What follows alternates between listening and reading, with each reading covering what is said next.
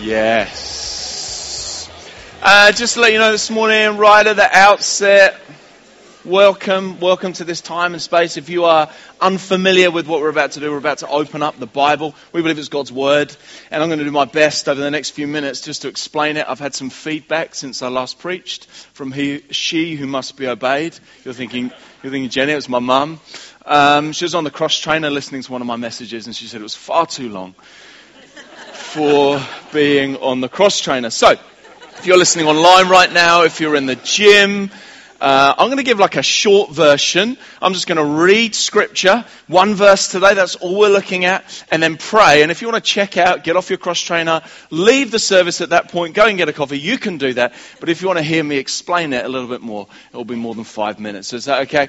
We are in uh, John chapter 8, and we're starting uh, Jesus saying, I am the light of the world. And we're discovering what it means to um, engage in culture as a church. And, so just as scripture has sort of one interpretation, but many applications that we could bring, this morning that's where we're going to head. We're going to focus on one verse right in the middle of John chapter 8 as we introduce this little mini series, I am uh, the light of the world. And we're going to talk about what it means for us as a church in our day to engage in culture. So, just a minute to go. If you're on your cross trainer, uh, I'm going to read one verse. We're going to read it together, and then I'm going to pray. Okay.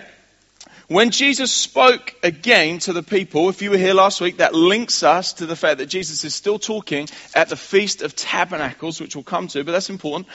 When Jesus spoke again to the people, he said, I am the light of the world. Whoever follows me will never walk in darkness, but will have the light of life. I am the light of the world. Whoever follows me will never walk in darkness, but will have, have, have the light of life. Should we pray together? Jesus, we want to thank you for your word today.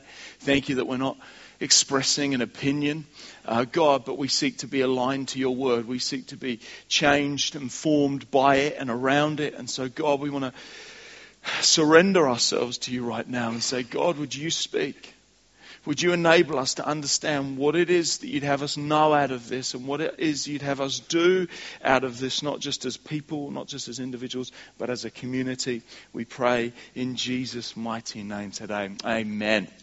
Amen. Let me take you back a few years, um, about six to be not precise, but to guess. Uh, my life group in the UK, a bunch of boys, uh, mid 20s, and we decided that we would uh, attempt one of these challenges in the UK called the Three Peaks. And it's where you, you get in a bus and you drive up to Scotland and you climb Ben Nevis and then you go straight to Scafell Pike, the highest peak in England, and you climb that. And then you go straight away to Snowdon uh, in Wales, so the highest peak in Scotland, England and Wales, and you climb those, and you attempt to do it in 24 hours. And it's like dream for me. It's outdoors, it's physically challenging, time with the boys, and you get to eat loads of food. And so I love it. And um, but we decided because it was just too easy to go up the main route up Ben Nevis, we'd go a more difficult route one of the guys in our group sort of uh, lost it at that point. So just two of us, me and my buddy Sam, heading up Scafell Pike. But because we'd gone a harder route up Ben Nevis, it's now night time as we get to, or sunset as we get to Scafell Pike. I've never been up that mountain in my life. And uh, we launch out so enthusiastically to get up this mountain. Uh, but as we go, I, I suddenly realize my head torch is getting a little bit dim. And uh, I've never been up this one before, and so I've got a map, but my map is not laminated. And so as it starts to rain, my, la- my map starts to get a bit soggy and a bit faded. Um, and, and, so we couldn't see where we were heading. We, we couldn't really see the potholes and the hollows in the trail. That was when we could find the trail. and at that moment, Sam and I decided this is getting a little bit dangerous if we don't come home alive, our wives will kill us. And so, much better just uh, call it quits as much as I hate failing. Head down. You see, we were well fed. We were well watered. We were warm. We were well equipped, other than the fact that we were lost in the darkness because we didn't have light. And as we journey through uh, John, we come to this big I am statement. Jesus, when he says I am, he's talking about uh, uh, phrases that uh, descriptions of, of, uh, of I am, I am being synonymous with God. And so it's describing what relationship with Jesus is all about. And we've been examining I am the bread of life. And if Jesus is preaching I am the bread of life, it shows that to some degree he knew people were hungry that they needed nourishing, that they needed satisfying, that they needed um, filling up, and that they were spiritually hungry, and they needed to know that He was the bread of life. Well, if Jesus preached bread of life because He knew they were hungry, then surely He preaches, I am the light of the world, because He understood that people were walking about in darkness. And you might say, well, it's pretty light in this country. Are we really in darkness? Like, is this relevant for us? But you know, you don't have to watch the news for too long to hear of wars and, and famine and conflict going on. You don't have to watch the news closer to home for too long to, to hear about poverty and to hear about sickness and to hear about, I mean, things like the fact that we live in one of the most beautiful, incredible countries in the world like budget surplus and, and, and, and stable government and lack of corruption and just stunning scenery. Like, I love this place. How is it that we have one of the highest rate of teen suicides in the developed world? Are we really in the light? We have so celebrated as a country being secular and leaving primitive religious ways behind. We can do this. We can sort it out. Are we really doing well at that? Are we really in the light? And the thing is, it's more than that. There's this spiritual blindness that's going on. Our, our city is full of super successful people in the eyes of the world. We're so successful. People with fame, people with fortune, people with all the things they could ever desire. And yet blind to any reality beyond here and now. It's like they can buy all the light bulbs they could ever need, and yet they are still in the dark. And, and, we live in a, world of relativism. We, have we've, we've, we've decided that, that nothing really is true. That every argument, that every opinion has a place and nothing is absolutely, ultimately true. And in doing that as a nation, in doing that, especially in the Western world, what we've done is we've dispensed with the reference points that we need to determine right from wrong. And so in even basic conversations around morality, we find ourselves confused. We find ourselves unable to gain clarity over even the simplest things. And so it's this confusion that adds to the brokenness, that adds to the spiritual blindness, which we'll come to in a, in a couple of weeks. And it really sets the scene that we really are a people, to some degree, still walking around in darkness. And so we need to pay attention as a church community today to these words as Jesus enters the fray, not only in his day, but in our day, and says, I am the light of the world. How are you doing today? How are you living? How are you doing? Is there clarity? Or is there confusion? Are you navigating life well? Are you navigating this culture, this society well? Or are you a little bit like me on the side of a dark mountain with a soggy map and a dim head torch, finding yourself a little bit lost, Jesus comes and he says, I am the light of the world. Whoever follows me will never walk in darkness, but will have the light of life. Light is synonymous with God. And when you go back to Genesis, before sun, before any other star, before anything was created, God says, let there be light. And at the very end, but beyond the last star being extinguished and, and where creation as we know it is a dim and distant memory, what do we find right at the end of the Bible in Revelation? We find God being the light. And, God, and light is a way that God reveals himself throughout scripture. So the Jewish listeners right now, as Jesus is preaching this message, as Jesus declares, I'm the light of the world, are leaning in because they know that light is synonymous with God. And light in the Bible has two meanings, and we're going to explore those today. Two meanings. It means both the source of light and it means the substance of light. And we know this, okay? If I was to say, I'm going to go to Bunnings and I'm going to buy a light, you are not imagining me coming back with a sort of jar with light in it to be poured out somewhere, okay? You understand that I'm talking really about a lamp. I'm going to go to Bunnings and I'm going to buy, this was Kmart, but anyway, don't walk down. Okay, I'm going to go and buy a light. You understand that I'm, I'm talking about I'm going to go and buy a source of light. But you also know that when I bring that home, I'm going to turn it on because, because I need it to work. I need it to, to read by. I, I don't need, just need the presence of a light, the source of a light. I need the substance of light. And we see both of those things in the life of Jesus when, when, when Jesus is revealed in Scripture, we see both of those things. So let's begin with one. Jesus as the source of light. He says, I am the light. And, and, later in John, John records that Jesus says, you know, you'll have the light for just a short time. Soon you won't have the light. So in, in some respects, when Jesus says, I am the light of the world, he is saying, I am a revelation of God on earth, and therefore I am present.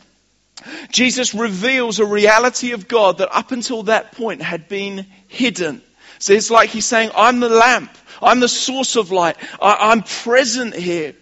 You see, God had revealed himself like with his fingerprints across creation. Still evident now. God's voice is heard in scripture. But when Jesus shows up, when Jesus was present on earth, he revealed a reality of God that up until that point was previously hidden. Previously hidden.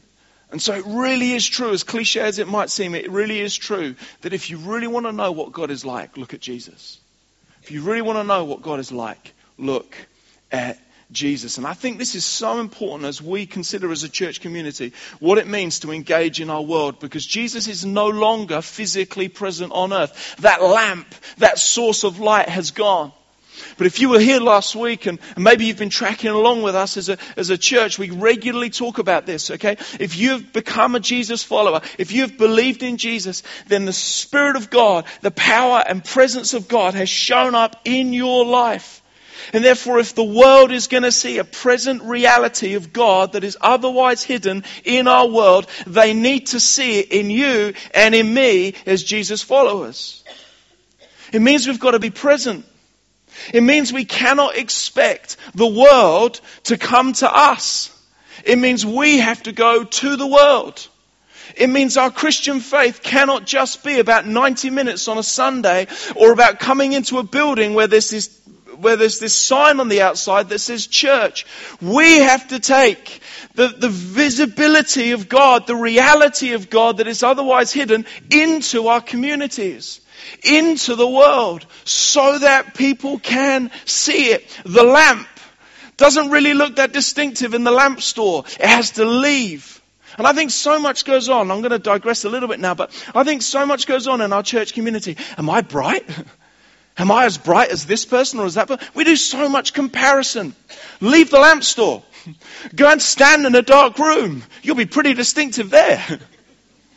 You'll be, a, you'll be a lot lighter than the things around you. We have to be present. It's why multi site.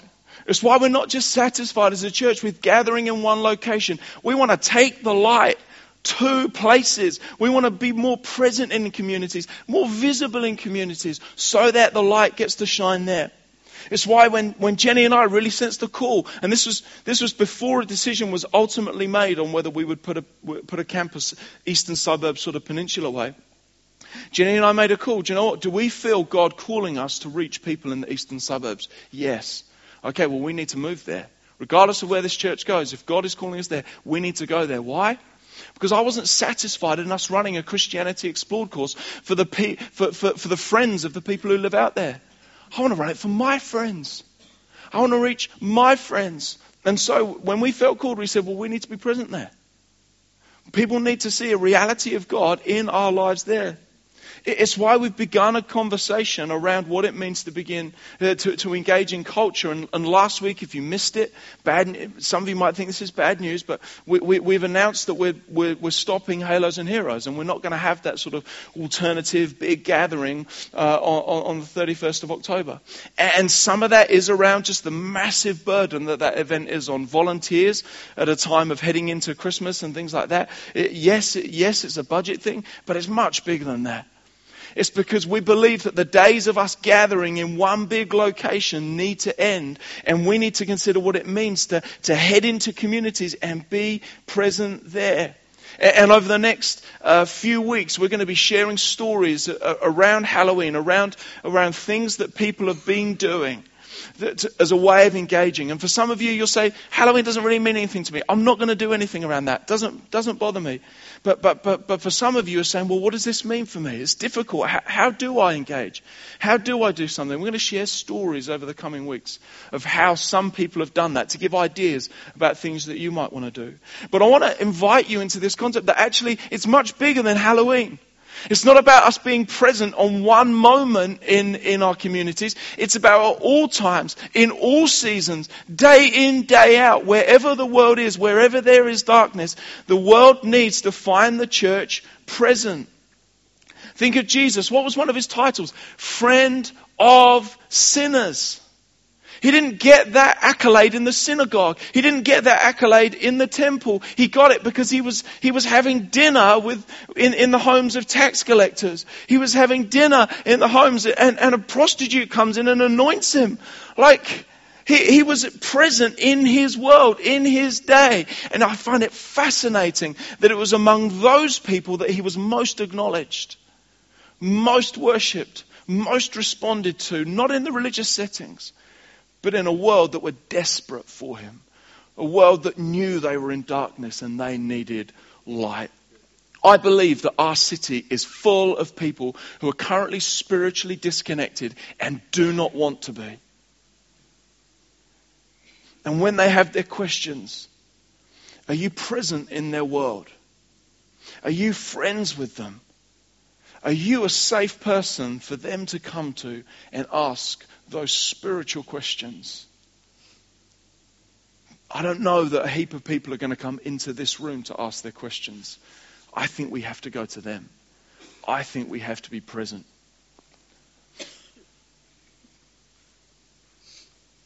Let's look at the second aspect of light, okay? Not only is it the source of light, but it's also the substance of light. And my, as I'm reading, I need it to, to shine. And, and Jesus, is the substance of light, enables us to follow, which is where this verse gets to. Whoever follows me will never walk in darkness, but will have the light of life. As I said right at the beginning, Jesus at this moment is teaching at the Feast of Tabernacles, okay? And, the Feast of Tabernacles was where they, they hung out in tents, and it commemorated the fact that when they were a nation, Israel, coming out of Egypt, they journeyed through the desert. And, the Feast of Tabernacles celebrated the fact that God had provided for them supernaturally with water from a rock.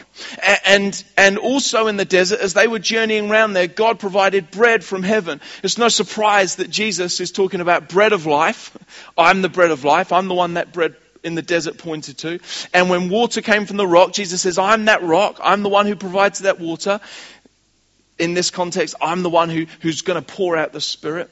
But there was something else that happened in that desert as Israel journeyed around a, as a nation. They needed leading. And the presence of God was, was seen among them in this pillar of cloud.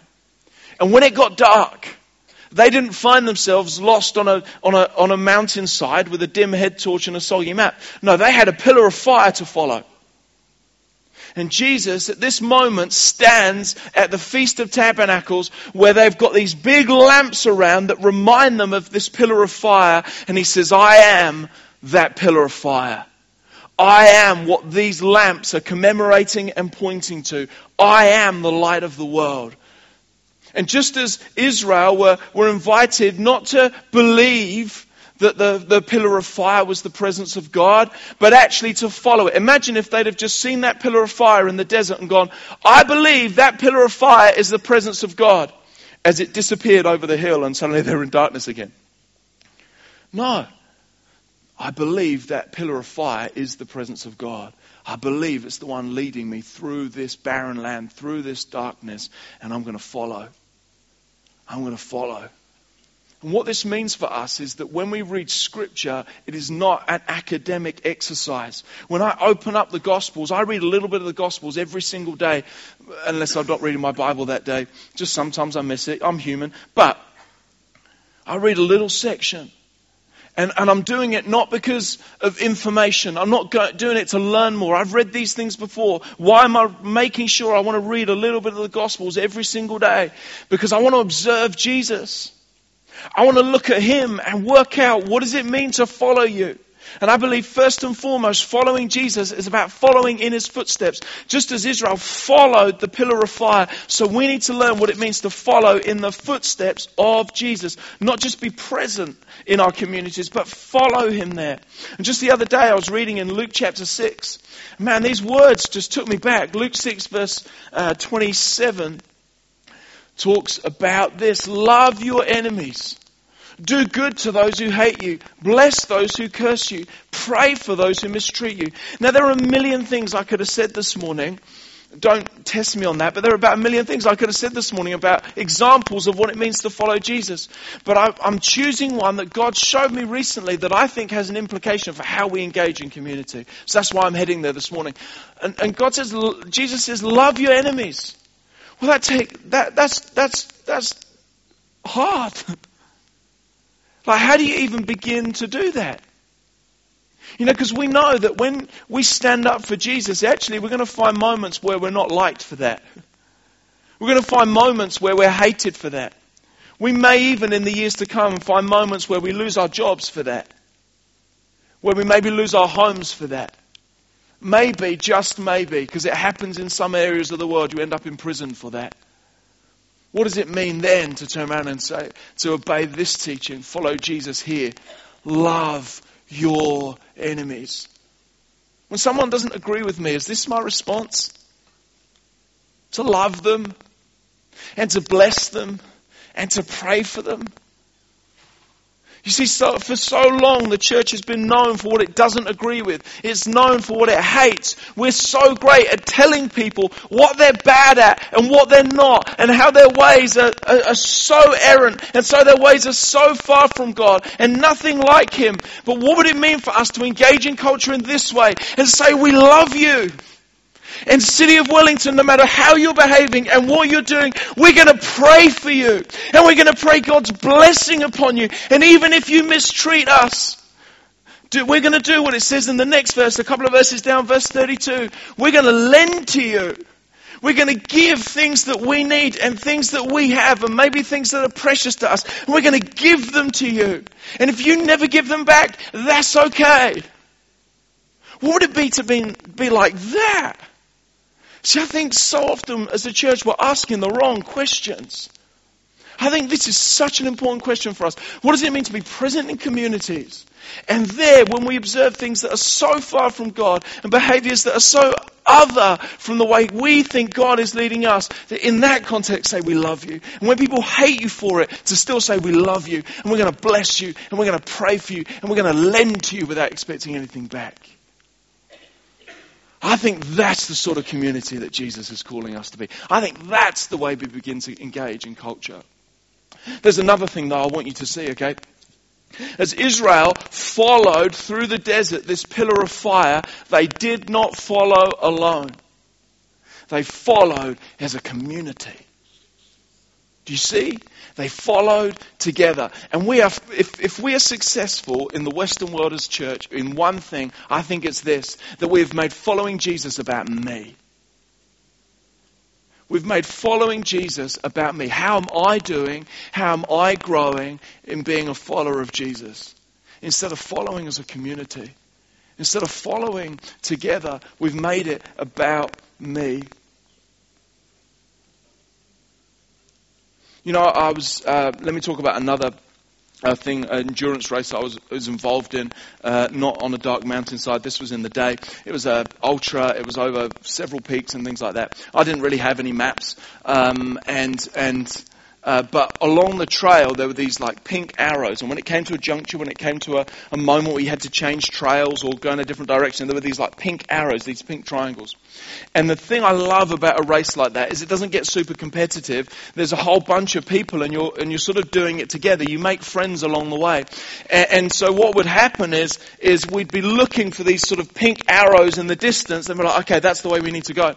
And, and at one point, like two or three of us headed down this road in completely the wrong direction direction. And, and, and another person says, no, no, no, no, it's not down there. You see the arrows up here. We have to take the next junction. And so we like come back and we carry on together. I think that's such a powerful picture of what it means to be the church. You see, when, when you become a Jesus follower, it's like you become this light. And we need to be people that other people can look to and go, yeah, I think that's what it means to follow Jesus. I'm a bit confused right now, but what do you think? What, what does it mean to follow Jesus? Uh, we going the right way? And when I get it wrong, or when you get it wrong, that there'd be somebody in your life that would say, I don't think that's following Jesus going down that way. Come back. We, we need to head down this way.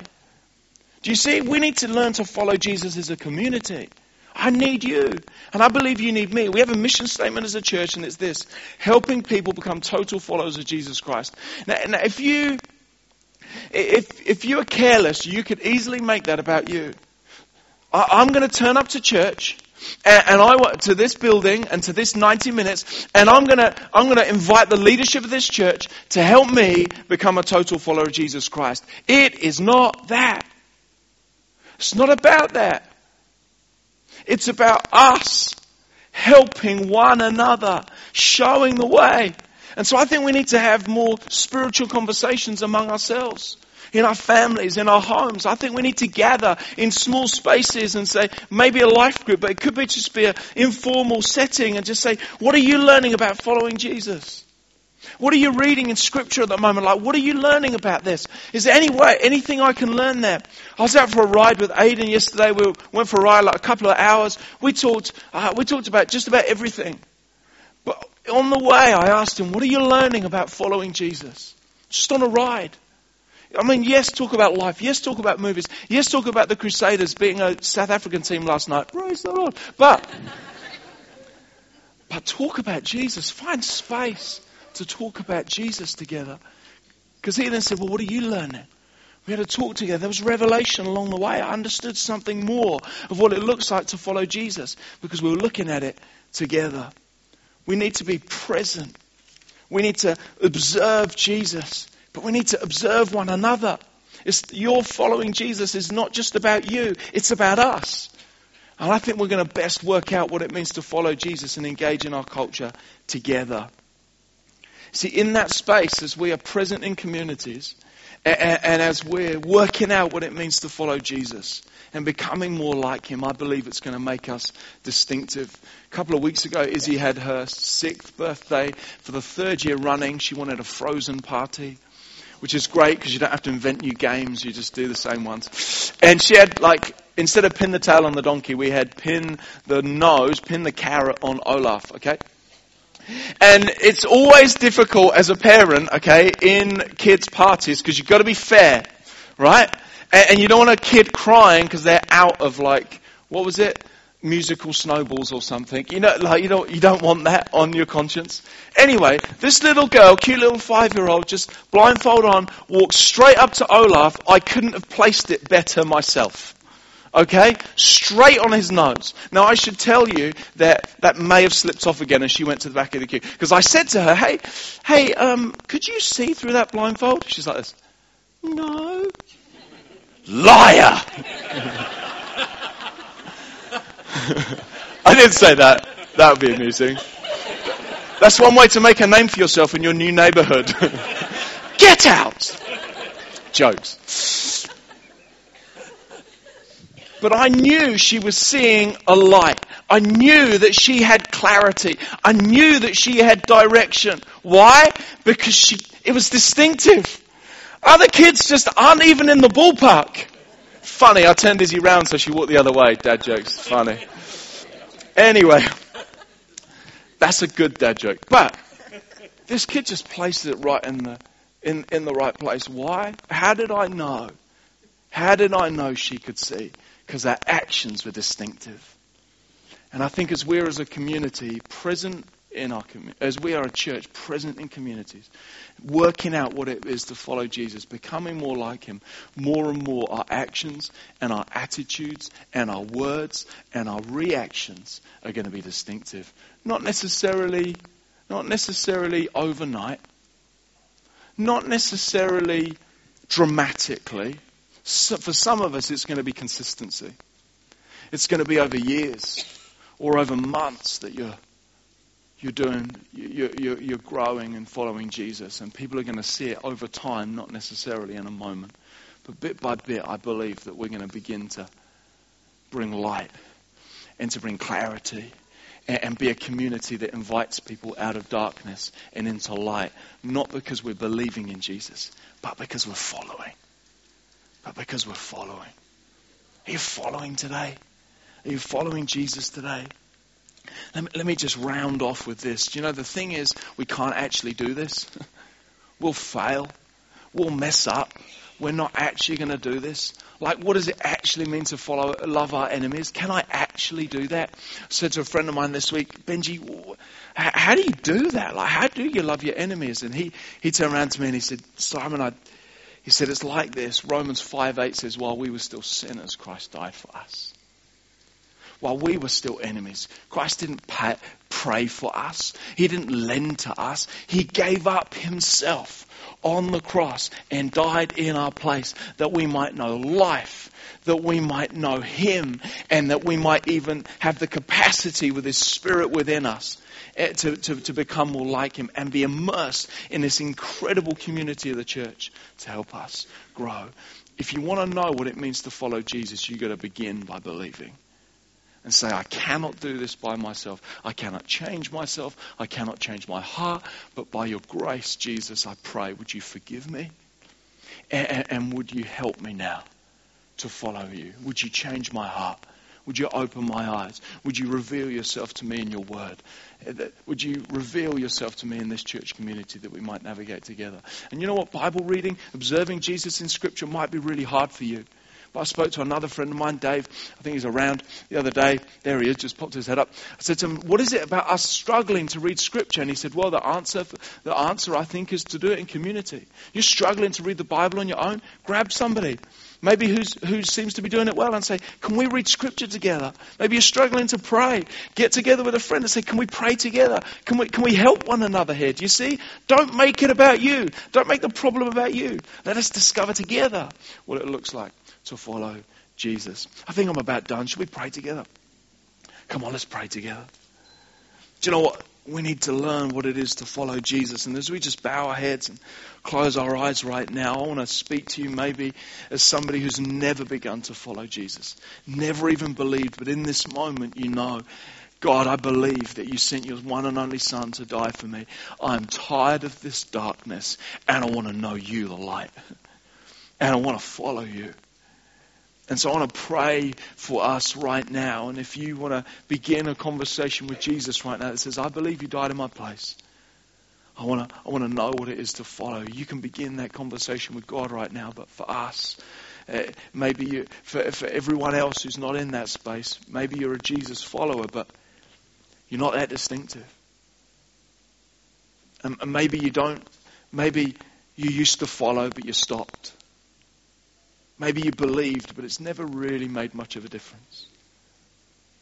God, I pray for us today, whatever space we're in, maybe even just nervous about what it means to be present in our world. Will you help us for everyone right now just beginning to believe in you, having their eyes open? God, we pray. Would you help them as they surrender lives to you right now in this moment? Help them. Thank you, God, that you died for them, that you were this incredible prize. They, they were incredible prize to you in going to the cross. Help her. Help them grow as followers of you. And God, as, as we discover what it means to be present in culture, and, and to love our enemies and, and, to follow Jesus and to, to work out what that means as a community. God, I thank you that you're going to make us bright.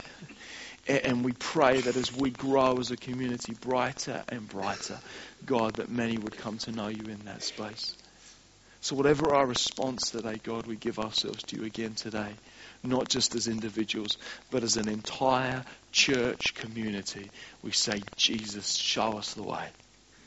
Show us the way. And let us follow you together, we pray, in your name today. Amen.